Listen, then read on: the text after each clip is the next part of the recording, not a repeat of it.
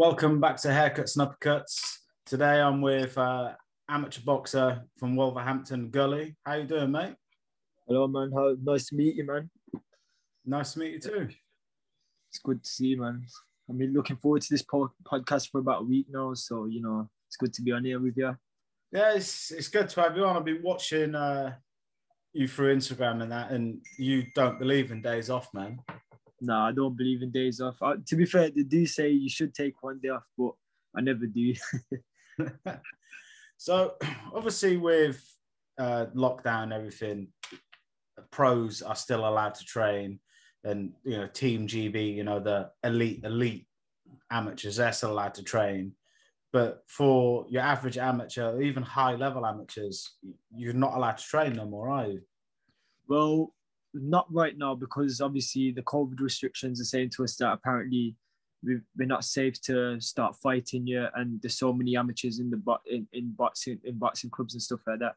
So now what they're doing is they're saying that as soon as all these vaccines go out to, well, England Boxing have been emailing everyone.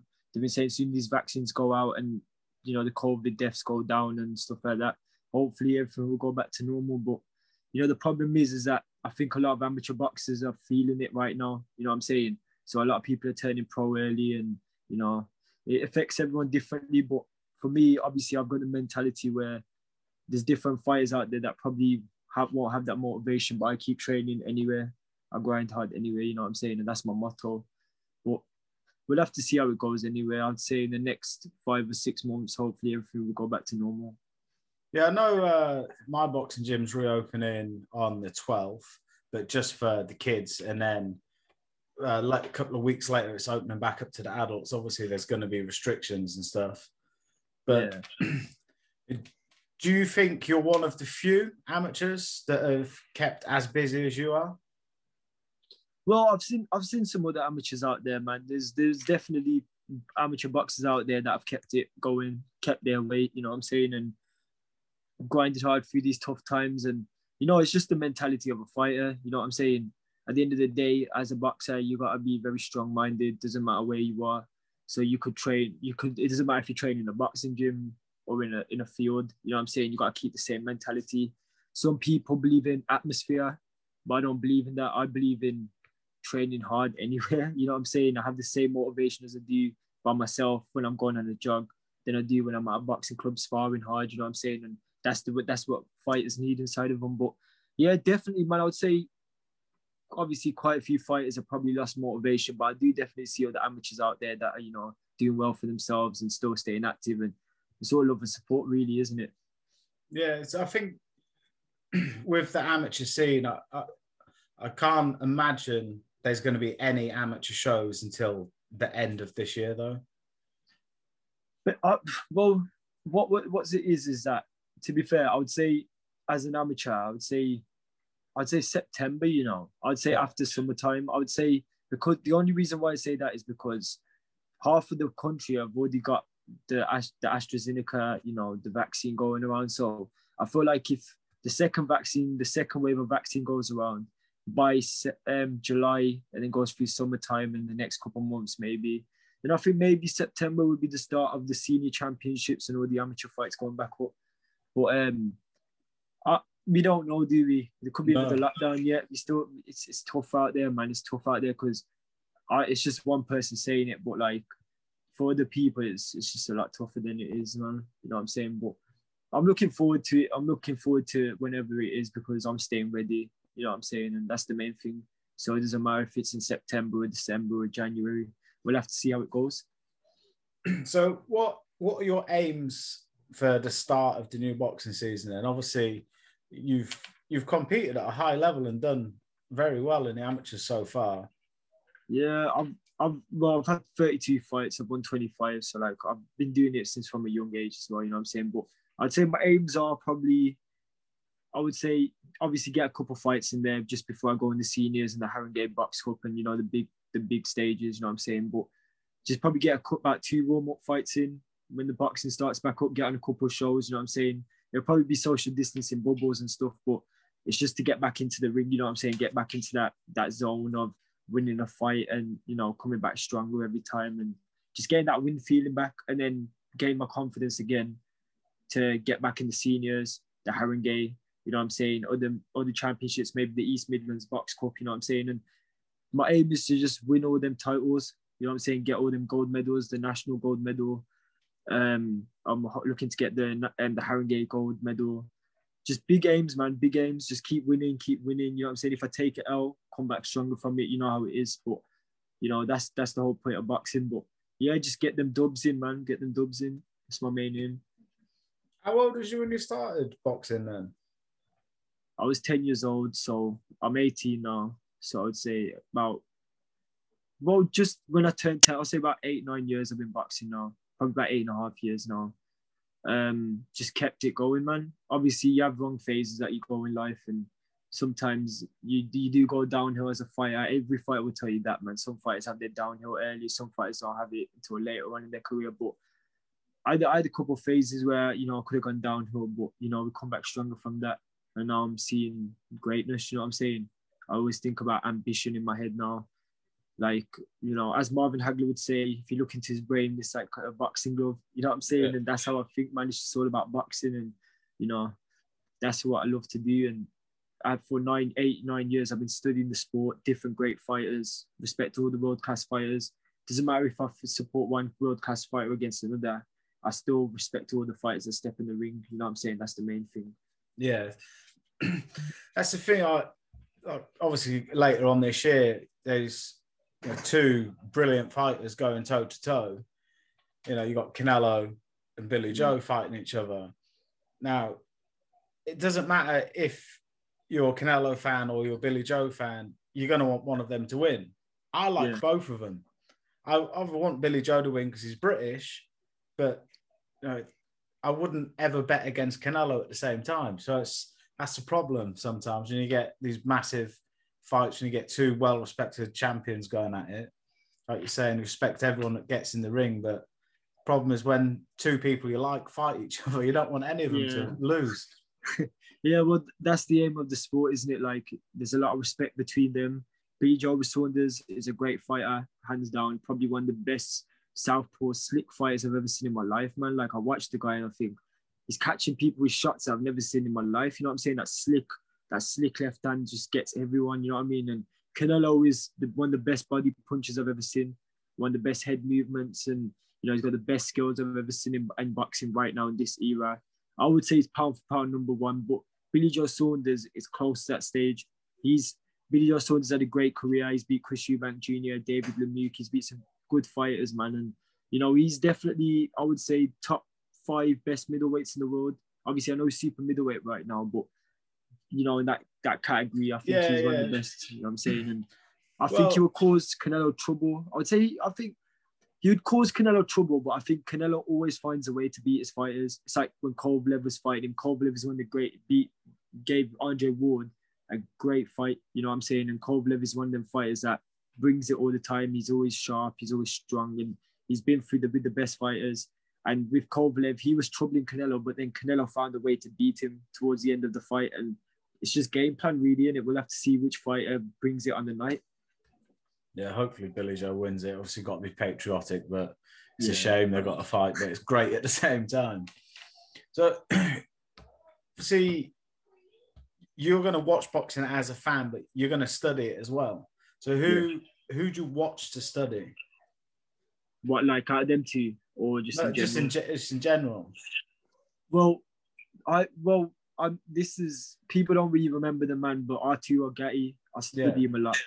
I think Arturo Gatti is one of the greatest warriors I've ever seen, man. Like, he didn't have obviously, RIP to him, he didn't have the best head movement in boxing, but his punch attributes, man, is amazing. The way he threw punches were like, I've never seen something like it. Like, you have great fighters that throw fast, slick punches, but with the Arturo Gatti, he was a man that you'd hit and he'd come back stronger. He would never fail to come back stronger either. Even though he took some L's, I still didn't stop watching him. Also, I like Nonito Donaire. Nonito Donaire is a great fighter. I studied him, you know what I'm saying? I've watched his fight, and he's a great fighter, man. Like, even though he's taken L's against Inoue and that, he's still probably towards the end of his career, but even then, man, he gave him a great fight, you know what I'm saying, and still gave him trouble. But Canelo is obviously my idol. I look up to Canelo because he's just a short, stocky fighter like I look up to, because I'm short and I'm small and I got strong legs, strong body, you know what I'm saying? And his body shots are just sick, you know what I'm saying? I can't say nothing bad about Canelo, man. He's killing the scene right now. Like, after Floyd Mayweather, I've watched that Floyd Mayweather versus Canelo fight many, many times. What Mayweather did to him must have been great because it made Canelo the man he is today, you know what I'm saying? And that just shows you how great Canelo and Mayweather was as a fighter, to bring on someone like Canelo to be pound for pound number one right now and not even take an L. Obviously, there's been a couple of fighters, I would say, that given Canelo trouble, like Eristan Lara, great fighter, great, you know, he's had slick southpaw like Billy Joe Saunders, probably troubled him as well. But Canelo right now, I can't see anyone beating him, man, honestly. I think Billy Joe Saunders would trouble him, and I would love to see how Billy Joe Saunders would do against someone like Canelo, because he's just a strong person. Even Callum Smith couldn't push him back, and he's a strong middleweight. But it's just, to be fair, I study a lot of fighters. So, like, I would say the main three fighters are them three fighters I've just mentioned. But I just watch different fighters just to see what type of style they've got, you know what I'm saying? And, you know, that's how boxing is, really. Yeah, it's I know even now, I'm approaching 32. I'm too old to really compete in a couple of years' time, and I still watch and study and take things now. I started at 7 and I still do it now. So yeah. I know that you're going to be doing it, other amateurs are going to be doing it. But when you have like the fighters you've mentioned, they're some of the best to lace up the gloves, in my opinion. Like, yeah. Nonito Donaire, yes, say he lost against Inoue, but people forget Donaire hadn't fought down at that weight in years. Yes. And exactly. Inoue is a beast. I don't think I've ever seen someone that small with that power. You see, what it is with Inoue, he's got that freakish power, man. You know what I'm saying? And for like, I've watched Inoue against Jason Maloney, another great fighter. And when when I watched that fight, I thought Jason Maloney follows me on Instagram. He's a great fighter, and I really like him. I think he's. When I watch his other fights, he's good. But what Inoue did to him, to see that, it just shows you how great he is as a fighter. And then when he fought Nonito Donaire in the Super 6 series, that was also a great performance from him. Nieves is a good fighter as well. You know what I'm saying? And the way he beats fighters is like, how is he knocking out fighters at that weight the way he does? And it's like he punches like a middleweight, you know what I'm saying? But yeah, it's scary. He's like a 5 foot, I don't even know, I think he's about 5'4", 5'5" maybe. And he hits, I don't know what he hits like, man. He hits like a middleweight, in my opinion. His shots, just, you can feel the shots, you know what I'm saying? Even when he dropped Nonito Donaire on the floor with the body shot, I heard that shot, man. That was a clear shot in the body. And I could see the pain in Nonito Donaire's eyes, man. I could see it. And I've never seen, fair enough, Nicholas Walters did take out Nonito Donaire, but that was in the back of the head. But with the body shot, I've never seen Nonito Donaire even fall down to a shot like that. And it was just amazing to see. That fight there was a great atmosphere. The Japanese crowd loved it, and I loved it as well, to be honest. Just a great fighter in general, man. I think definitely pound for pound top three. Yeah, it's got to be, I think. But he's one of the forgotten about fighters as well, because he's, low weight category, isn't he? Yeah, he is. He's under. You know what it is? The bantamweights and the flyweights, they're underrated fighters. They don't get enough. Well, Inoue probably isn't. And obviously, Nonito Donaire is really well known about, because he went up to featherweight to fight Nicholas Walters. And, he's beat some great fighters at them weight categories. He fought Rigondeaux as well. He get dropped to Rigondeaux. And Rigondeaux at the time was supposed to be one of the best pound fights coming up, you know what I'm saying, at the lower divisions. And like, I don't think they get enough attention, but when you watch them, they've got every attribute, just like the middleweights do, just like the super middleweights, the light heavyweights. Like, it's just a bit, I think there's a lot more action in the smaller weights, to be honest. And yeah, there is. Obviously, because they're smaller, they throw a lot more punches, you know what I'm saying? And it's just different. It's just, I think maybe it's because the money's not into them fights. People like to see the big guys like Joshua and Tyson Fury. And there's nothing wrong with that, but that's how boxing works, you know what I'm saying? That no one really wants to watch the low weights no more. Oh, well, the heavyweight's the glamour division, isn't it? Mm. So once lockdown's over and you're back competing, what weight do you reckon you're going to fight at? Because obviously you know, you, as you get older, your body grows. And if you're stepping up to the seniors as well, are you going to stay at the same weight as juniors, or are you going to step up? I'll probably stay at 60 kg, to be honest. But if worse comes to worse, I'll probably go up to 64. Whether I'm 60, I walk around about 64 anyway. But I feel strong at 60 kg, and I think that's my natural weight. I'm a good height for it. I'm strong at that weight as well. And in the championships, I fought in the last three championships, I won 3 Midlands titles at like 60 kg, and it's been great, to be honest. It's been great. So I feel like, yeah, I'll probably stay at 60 kg. I've kept that, I've maintained that weight. Even now, you're still walking around at 64 and the gyms aren't even open. Yeah, it's just, I've just been running, you know what I'm saying? Yeah. Always running, you know what I'm saying? So, like, I feel like my trainer still is in contact with me, and he gives me a little schedule to do. He'll tell me to go running in the morning, and I train with different types of people. So, like, I'm very active. I ride my bike around. I'm always just hyper as hell, you know what I'm saying? I'm just always everywhere. So I'll be going different areas, train with my mate, and then I'll come back, have a rest, and go chill with my another friend and do some training with him. And, you know, that's how boxing, if you want to be, you know, the best boxer out there, you've got to make these sacrifices. You've always got to get out of your bed early, and you've got to train as hard as you possibly can to, you know, further onto your career. And people don't realize that, you know, like, people are in you in that. That's exactly what they do. That's exactly what Canelo does. Canelo doesn't even take a day off. He just keeps fighting every time, every 3-4 months. He's just giving great fights out. And then even if you watch, like, okay, maybe not the greatest fighters out there, but they still get out of their beds as well. You know what I'm saying? So that's, if you want to get to a level where you want to be on TV, watching these British title fights and watching Josh Kelly's and that, they all do it, man. And that's how they get to that level. And that's the difference between a champion and just someone that just has the name for as a pro or amateur, or, you know what I'm saying? Yeah, well, a couple of weeks ago, I was speaking to a Southern area middleweight champion, Bad Balls, and a certain somebody, I think it was on Love Island, Brad was calling him out, and he didn't want it. This guy's, you know, a pro boxer, but he apparently just does it for the Instagram. Who was it? Who's that sport? Who's that? Sorry. It's really bad. I should know his name. I've forgotten it. Let me just get it back up. Was it Tommy Fury? Was it? No. This is bad. I'll have to edit this out. Idris Virgo. I've heard of that name, but yeah, I'm not too sure. So, you know what you're saying about, you know, proper champions getting up, real fighters training. So I don't know Idris. I can't, you know, say anything good or bad about him. Yeah. But apparently he only does it for the Instagram.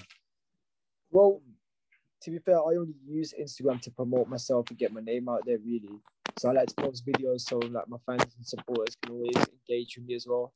I always give out advice. People always text me all the time and stuff, you know what I'm saying? And that's the reason why I use it. But, like, I feel like a lot of people do use Instagram just for the fame, for the clout, and that's what they do. But at the end of the day, it's up to him. Like, I have nothing to say about that. You know what I'm saying? It's just, it depends how far he goes on with his career, you know what I'm saying? And great champions obviously don't duck no fighters. No. You know what I'm saying? Great fighters don't ever duck fighters. You look at Crawford, like, Crawford's fought Gamboa, he's fought Amir Khan, Kell Brook, he's fought good fighters. Errol Spencer's done the same. It doesn't matter, like, great champions don't duck no one, you know what I'm saying? So if that ducking stuff goes on, then maybe, possibly, yeah, he probably is doing it for the Instagram. Because I think these days you have to use Instagram to get your name out there. You know, like Ryan Garcia is a prime example. Mm. If he didn't have the Instagram platform that he does have, would he have fought Luke Campbell? Probably not. No. And would people in the UK know who he is? Probably not. And part of becoming a professional boxer these days is having that Instagram following and being able to market yourself and understand that it is a business. It's not just fighting. Yeah, I get you. So, go on, mate. Go on. I was gonna say, I see what you're doing on yours, and, you know, you're posting relevant stuff. You know, posting stuff about your training and working and on the pads and running, and it's that kind of stuff that pays dividends in the long run, because you will build up a following, and eventually when you do turn pro, you could have 20,000-30,000 people on your Instagram account, and that you know, if 10% of them buy a ticket, that's 3,000 tickets if you got 30,000. Exactly. At the end of the day, what people need to remember as well is that boxing is not like it was back in the 80s and the 90s. Everyone's just ducking each other nowadays, you know what I'm saying? And fair enough, I understand it's more to do with the promoters, really. You know what I'm saying? It's not the fighters, because you look at all these fighters like Teofimo and that. I know they want to fight. It's to do with promoters, and hats off to all the great fighters that have been undisputed, like Devin Haney. Like, the lightweight division is killing it right now. They've got Devin Haney. They've got Teofimo, Ryan Garcia, Javante Davis. They've also got Shakur Stevenson, probably going to come up to that weight. Man, they've got like that weight cut, and that weight, you know, that lightweight is destroying the boxing scene. They've got it reminds me of like when they had Hagler, Sugar Ray Leonard, Thomas Hearns and all them, you know what I'm saying? And it is, but back then, Marvin Hagler and all these fighters never actually ducked anyone. They used to just sign the contract, boom, let's get in there. Doesn't matter how much money we get.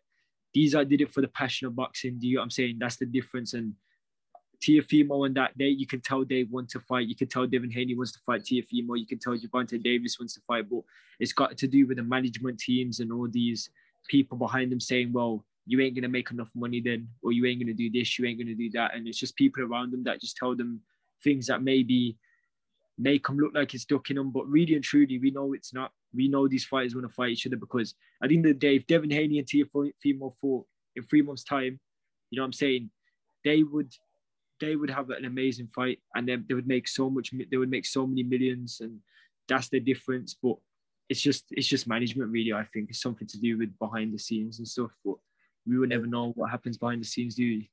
No, well, in the words of Lennox Lewis, it's politics. Yeah, exactly, and that's the problem here nowadays. So when do you think you'll turn pro then? If you're 18 now, do you reckon you got another 2-3 years as an amateur before you turn over? I'm going to play the smart game. I'm going to probably turn pro when I'm about 23. So I got another 5 years in the amateurs. And the only reason why is because I think the greatest fighters have built their amateur careers up. You know what I'm saying? And I want to be that part of that. I want to be a part of that amateur. So like, I want to, if I'm 32, I want to get up to about at least 70 to 80 amateur fights, maybe more possibly. I want to just get my name out there and get to the best promotions and, you know, just aim high, really. I don't want to be in like no small position. I want to get to a stage that's like there. You know what I'm saying? Then build my name up and then hopefully get them great fights in the future. And I believe in myself. I think that I will get to stages in world-class levels, because I can see when people look at me and this thing, they think to themselves, like, this guy is definitely going to be the person that's going to be from Wolverhampton, making it out, you know what I'm saying? Showing everyone what it is and the true potential I have for boxing. And that's what I love to hear, because that's why I post my videos, because I want to make people know that I'm coming for all the smoke, you know what I'm saying? And I've got that confidence in myself, but it's not all about me as well. It's about motivating other people around me. So that people that watch my videos, they'll text me. Some people will be like, yo, your videos are making me more it's like an inspiration to me, because now I'm starting up my own page and I want to try get into boxing and stuff. And that's exactly what I like to hear, because it's about support and love, you know what I'm saying? And I respect anyone that supports me. I don't ever badmouth no fighter. Even my opponents, you know what I'm saying? I respect them, because they step in the ring with me, and like they stepping in the ring with me, and also I'm stepping in the ring with them. So it's like that mutual respect, and it's just boxing for you. Like I just don't have nothing bad to say about anyone, you know what I'm saying? And there's fighters out there that obviously badmouth other fighters, and you've got fighters that just stay quiet and do the talking in the ring, you know what I'm saying? I'm that type of fighter, but I've got the talk, you know what I'm saying? And I always do the walking. I always show up. I don't ever like say to myself, well, I don't want to fight today. I'm always showing up. Every fight that they put me in the amateurs, in sparring, doesn't matter if it's training, sparring, doesn't matter, even jogging, I always show up in everything that I do. You know what I'm saying? But I wasn't just good at boxing. I was good at football and different types of sports as well. But I just always chose boxing. I tried out for Wolves when I was younger and I did well in it, but I never really wanted to get into football, because it wasn't something I did enjoy playing football, but obviously boxing was the way forward for me, because when I got into it, my dad put me into it. I just loved it, every moment of it, because I was hyper as hell. So, you know, changed the way I thought. Is that why your dad put you into boxing, to calm me down then? I was just running around everywhere. Like I do, even nowadays, I still do the same thing, but obviously I'm a lot more mature. But when I was a kid, I used to just run around like a crazy kid, you know what I'm saying? But that's what makes great fighters. If you put a hyper kid into a sport from young, they could be the next greatest thing, you know what I'm saying? They could be undisputed world champions in the future, you never know, but it's about at least trying it. You know what I'm saying? Like, to everyone that's watching the podcast, I just want to say, if you've got an ambition in something, make sure you go into it. You know what I'm saying? No point going in the wrong crowds and going through the wrong path. Make sure you stay consistent with your grind. And I hope everyone, I know everyone understands that, but some people don't choose to listen, and that's where people's downfall happens. But it's just some advice out there, you know what I'm saying? Yeah, it's, you know, a lot of people need to realise that there's a difference between doing something once a week, twice a week, 3 times a week, to being consistent and disciplined.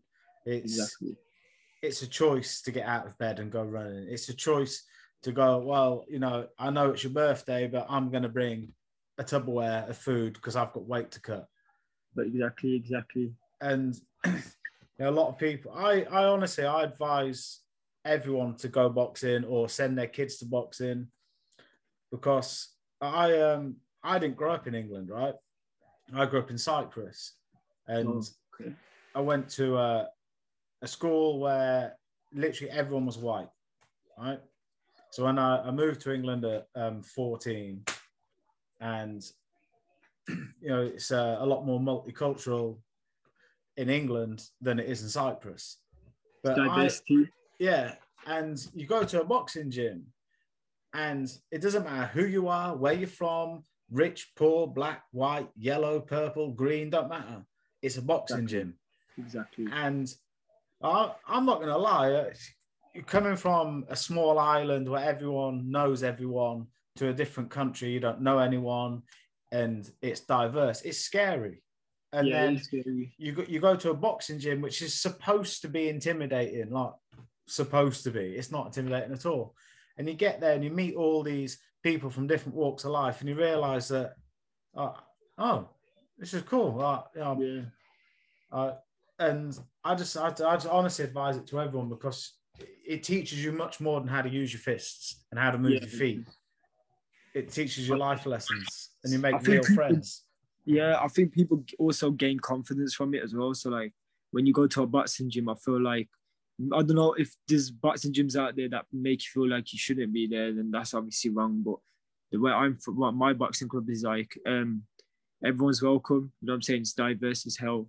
Everyone talks to each other. Everyone has a laugh together. But when it comes down to training, it's about training. You know what I'm saying? It's pure discipline. And there's obviously kids in the lower classes that might mess about sometimes and here and there. But as they get older, they mature into the sport. Because I was like that. I used to have my times when I was about 13, 12, messing about in the gym and that. But I feel like that's what young kids do in general. Obviously, they're not mature enough to be in the sport yet, but they still enjoy it being there. So, like, I'd rather kids go up in the boxing club than go up in the streets. You know what I'm saying? And that's the problem nowadays as well. Like, in boxing clubs, there's ex-convicts that will talk to police officers, and you won't even realise. And when they actually say that, it's like, wow, this is what happens in a boxing club. But outside the boxing club, it's not the same. It's like, it's different. But boxing clubs in general just bring everyone together. You know what I'm saying? And that's the good thing, because there's a lot more love and support in boxing clubs and great energy than there is outside of a boxing club. And it just shows you how much a small building with boxing bags and a trainer and all these things, and the atmosphere of gyms, blood, sweat and tears, just brings everyone together than something outside of boxing. You know what I'm saying? And that's it is great. It's great. I know what you mean. It's great to see that, because, as I said, diversity is key. You know what I'm saying? If everyone sticks together, then we can all become strong together as well. You know what I'm saying? And it's lovely to see that. And that's just how boxing should be. And it should be for anything, really. Any sport, football, cricket, doesn't matter what sport you're in. Diversity should be in every single sport, because it just, like I said, it's the comfort zone of people as well. Everyone needs to be comfortable to be together. Kids need to stay together and stay humble, stay respectful, stay disciplined, and listen to their trainers. And that's when kids start to humble up as when they get older. Do you know what I'm saying? So, yeah. No, it's, I think boxing gyms teach a lot more than boxing. And, you know, I think it's paramount that kids do sport. They have to do it. But like, say, about football and cricket, I just don't think there is that kind of unity in them other sports. You know, it could just be my opinion from my own experiences, but I just think there's something special about boxing. See, you're right, because people say boxing's like an intimidating sport, but it's not, man. No, it's not. Because how can boxing be an intimidating sport when kids from the streets will get off the streets and go into boxing? You know what I'm saying? And even if you're middle class for people, you know what I'm saying, you get along with people that are lower class, and there's obviously not, it doesn't mean nothing anyway, but like, you know what I mean, like everyone just comes together, you know what I'm saying, and that's the best thing about boxing. And I understand, because when you go football and that, there's a lot more arrogance in a football club, like football, like, you know, if you go to a different football club, it's like, I'm better than you at football, this and that. But I don't ever hear someone say in a boxing gym, I'm better than you. You know what I'm saying? I never hear that. And I don't think there's enough. Maybe you have a couple of people that have egos and stuff, but it's not like football, where like footballers obviously think they're better than each other all the time. You know how it is, man. Like football is a different type of atmosphere of a sport. But in boxing, I don't think I've ever heard in my boxing club, or even going to different boxing clubs, saying that I'm better than you. You're not, you should not be here. You should not be here. Like, and the disrespect, there's a lot more discipline in boxing than there is in other sports. And that's the reason why boxers tend to be a lot more respectful than other sportsmen in different sports. But even then, I've watched cricketers as well, you know what I'm saying, great cricket. I like cricket as well, I think it's a good sport. And when I watch the IPL, the 2020 and that, they all have respect for each other, and there's a lot of diversity as well in them sports. So, but maybe boxing is just a different factor, you know what I'm saying, there's a different factor to life than different sports. But yeah, I get you. Even like MMA, I was going to say, like MMA brings it as well now.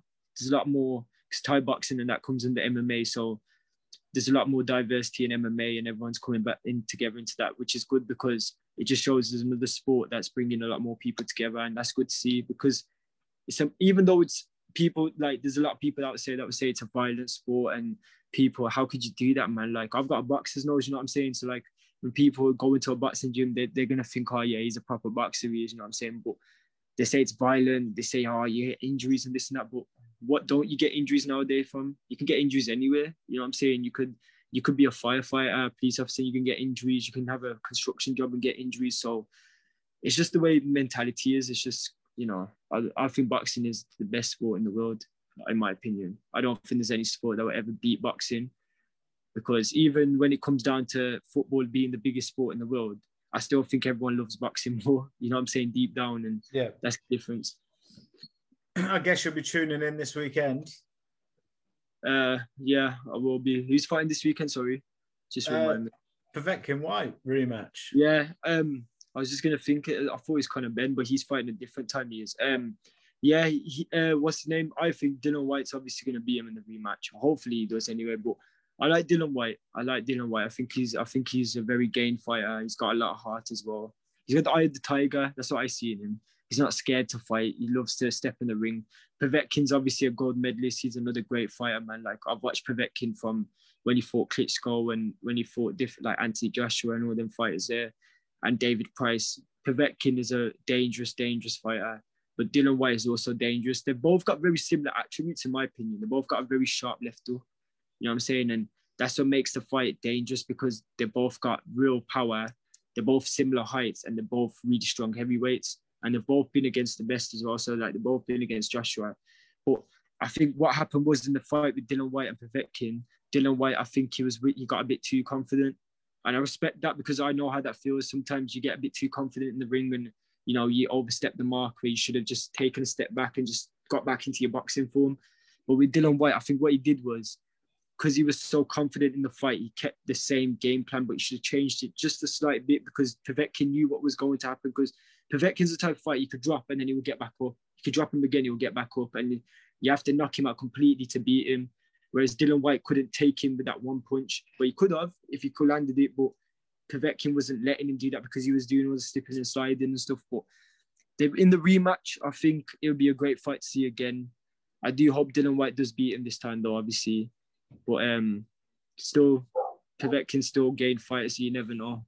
You never know. In heavyweight boxing, it just takes one punch. So you think it's going to be revenge then?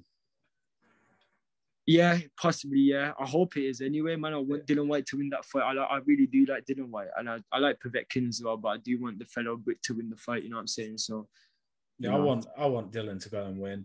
But I remember watching it, and I was on FaceTime to my mates, because obviously you couldn't watch it together.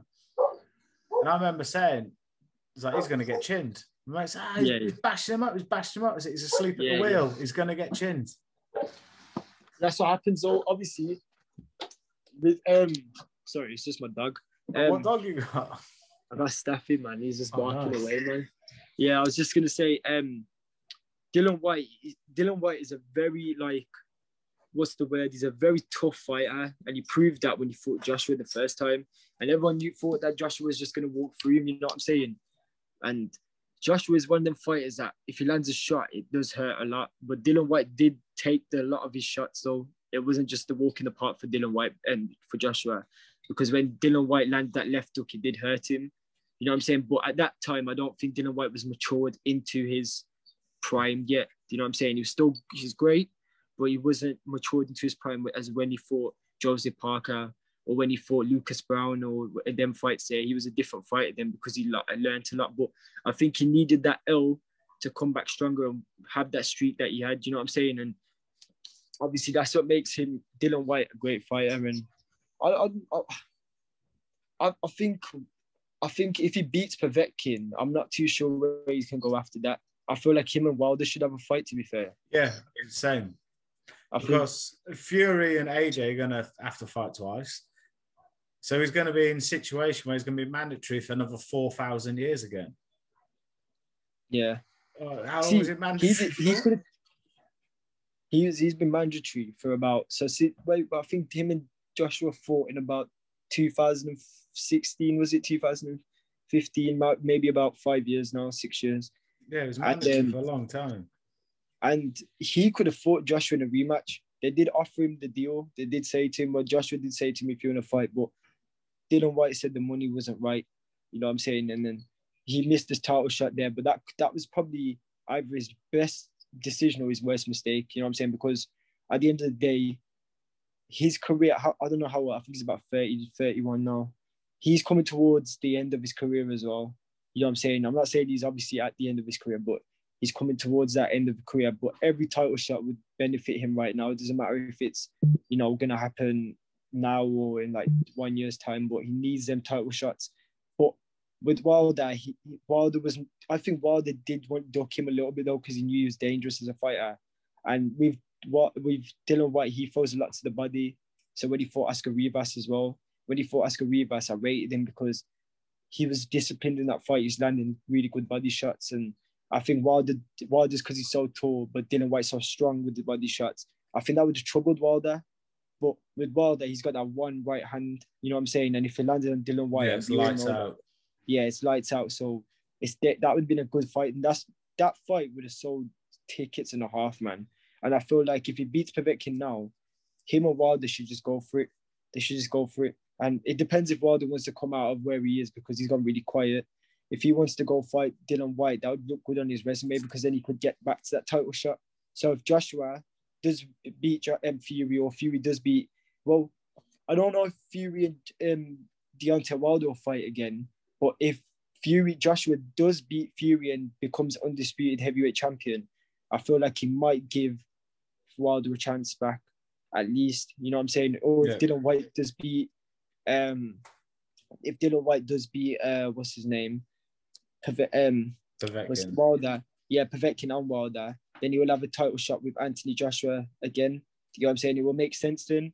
But we'll have to see. Like, heavyweight boxing, there's so many great fighters in the heavyweight division right now. Even like upcoming, like we had Daniel Dubois, we've got Joe Joyce still. We still got Fabio Wardley, all these other good fighters coming up. And what I think Joshua should have done was vacate the WBO and made another world champion. You know what I'm saying? Or at least vacate the WBA or WBC or the WBO.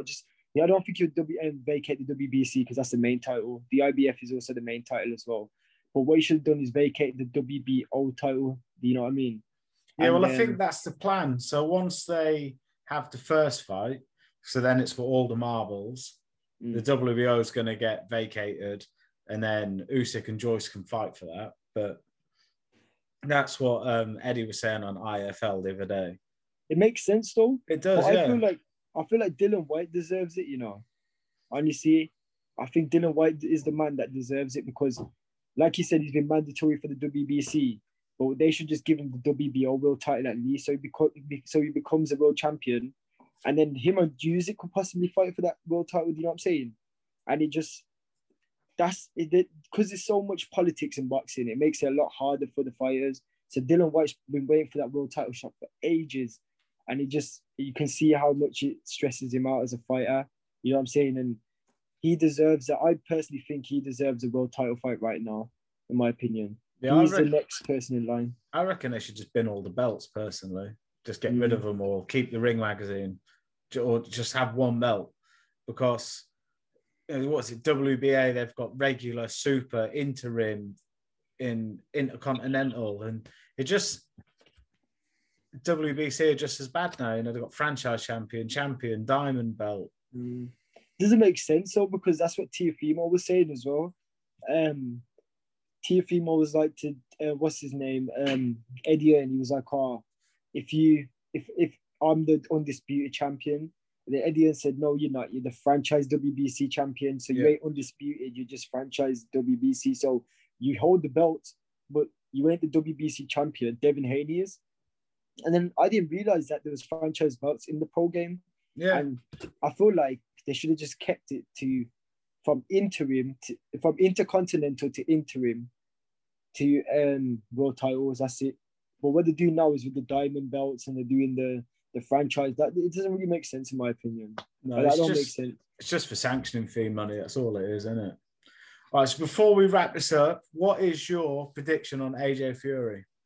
If you had 500 quid, who would you put it on? Ooh, so I would put it on Joshua, you know. Really? I like Fury, man. I think Fury's a great fighter, and I always will think Fury's, like, he's got the best movement in the heavyweight division since I've seen Muhammad Ali, probably. But the problem is that I feel like Joshua knows how it feels to lose now. And I'm not even just saying it because I like Joshua. I've liked both fighters the same. I like them just as equally as one of another, because they're both really great. You know what I'm saying? They're both great. And I feel like they're like that level, you know what I'm saying? And I think with Joshua, I think because he knows how it feels to lose, he's got a lot more, he ain't got much to lose now because he already knows what it's like to lose. Whereas Fury, if he loses, his reputation goes downhill. And then people love Fury because he's a people's champion. And even though, you know, great fighters that Muhammad Ali have lost, he wants to be that undefeated fighter and show that he's the greatest heavyweight in the world. And that's what he proved in, obviously, the Wilder fight when he got back up in the 12th round and he showed the world how he was. But I feel like Joshua just isn't Wilder. Joshua's a lot stronger than Wilder, as in, you know, the way, okay, fair enough, what he did to Klitschko to rack him up and hold him tight and make him tired and that, it won't work with Joshua because I feel like his game plan's going to be a lot more different to what Klitschko. He's obviously going to watch that fight over. He's obviously going to watch the fight over with Wilder. He's going to see where he could actually catch Fury, whereas Fury knows that Joshua is a very strong and game fighter, and I feel like Fury's not as... I don't want to say he's not as hungry, but I feel like because he's beat Wilder, maybe he doesn't have the same hunger, but I don't want to say that because with Fury, you never know. He comes in every time, you know what I'm saying? He shows the world what he's about, and I would say Joshua wins that fight, and I feel like Joshua will end up taking him out. And I know people would disagree with me on this one, but I believe it. I believe it. That's what makes the sport interesting, opinions. So I personally think Fury's going to smash him up. Yeah. Yeah. But not for any other reason than the fact that I look at the attributes, right? Fury's got better feet, better head movement, better lateral movement, can work angles better. I wouldn't say his punch output is higher, but he's got a wider variety. I get what you mean. Yeah, but I get what you mean. Joshua is a serious finisher. If he gets you hurt, you're done. Yeah, he'll take you out. And I don't think he's lost his killer instincts, but I think with the Povetkin fight, he was a bit more cautious. Disciplined. Yeah, and... I think that could play into his hands fighting Fury, because he's not going to rush in if he thinks he's got Fury hurt. And let's face it, if you've got Fury hurt, that's not enough. You need a baseball bat, a shotgun, or something, because he gets up. Something that Joshua could use, though, is body shots. I've never seen no one take it to the body with Fury except for Otto Wallin, really. That was the only fighter. Even though that Otto Wallin was not probably... the best fighter out there in the heavyweight division, he still gave problems to Fury, and I know he was maybe. And what Joshua needs to do is go for the body. I can see it clearly. Fury will get hurt to the body because he hasn't obviously got the best physique and he ain't trained for his body. But the only problem is that you can't catch him to the body because he's like there and he's like over there. And you know what I'm saying? And it's going to be a trouble for Joshua, but I feel like Joshua will find a way. And I feel like now he's changed his, obviously, he's changed his he's changed his trainer. He's got different trainers now. He's got Floyd Mayweather helping him. You know what I'm saying? Obviously, I know that it's the fighter himself that's fighting, but that Floyd Mayweather help might just give him the, you know, the angles and give him a lot more attributes in this fight to beat someone like Fury. But now that the fight's signed, at least we know that there's not no more ducking no more. You know what I'm saying? There's no more talk. It's all, we're just ready to see the fight, and I can't wait to see it. If Fury does win the fight, fair play. If Joshua wins the fight, fair play. I want to see both of them do really well in that fight, but I feel like, in my opinion, Joshua's going to win that fight. And I feel like because he's the underdog as well, I like underdogs. You know what I'm saying? Yeah. Because I love how the underdogs come and prove the critics all wrong, because that's what I am. Like, people always prove me, like, say to me, you ain't going to do this and that. But I just think, nah, you'll see. You know what I'm saying? And when I show people how it is, it's the best feeling in the world. So I feel like Joshua's going to have to prove to the world that he is the best heavyweight, whereas Fury's obviously got that reputation of being the best heavyweight already. You know what I'm saying? So we'll have to see anyway. We'll have to see. That's a fair point. I never actually thought of that, you know, the mental side of it. Because you look back, and against Klitschko, Fury was the underdog. Both times against Wilder, he was the underdog. Even though, as far as I'm concerned, he beat him in the first fight, you know, rose from the dead like The Undertaker in the first fight as well. Yeah. But he still went into that rematch as the underdog. And if he goes in there and he's not the underdog, you never know.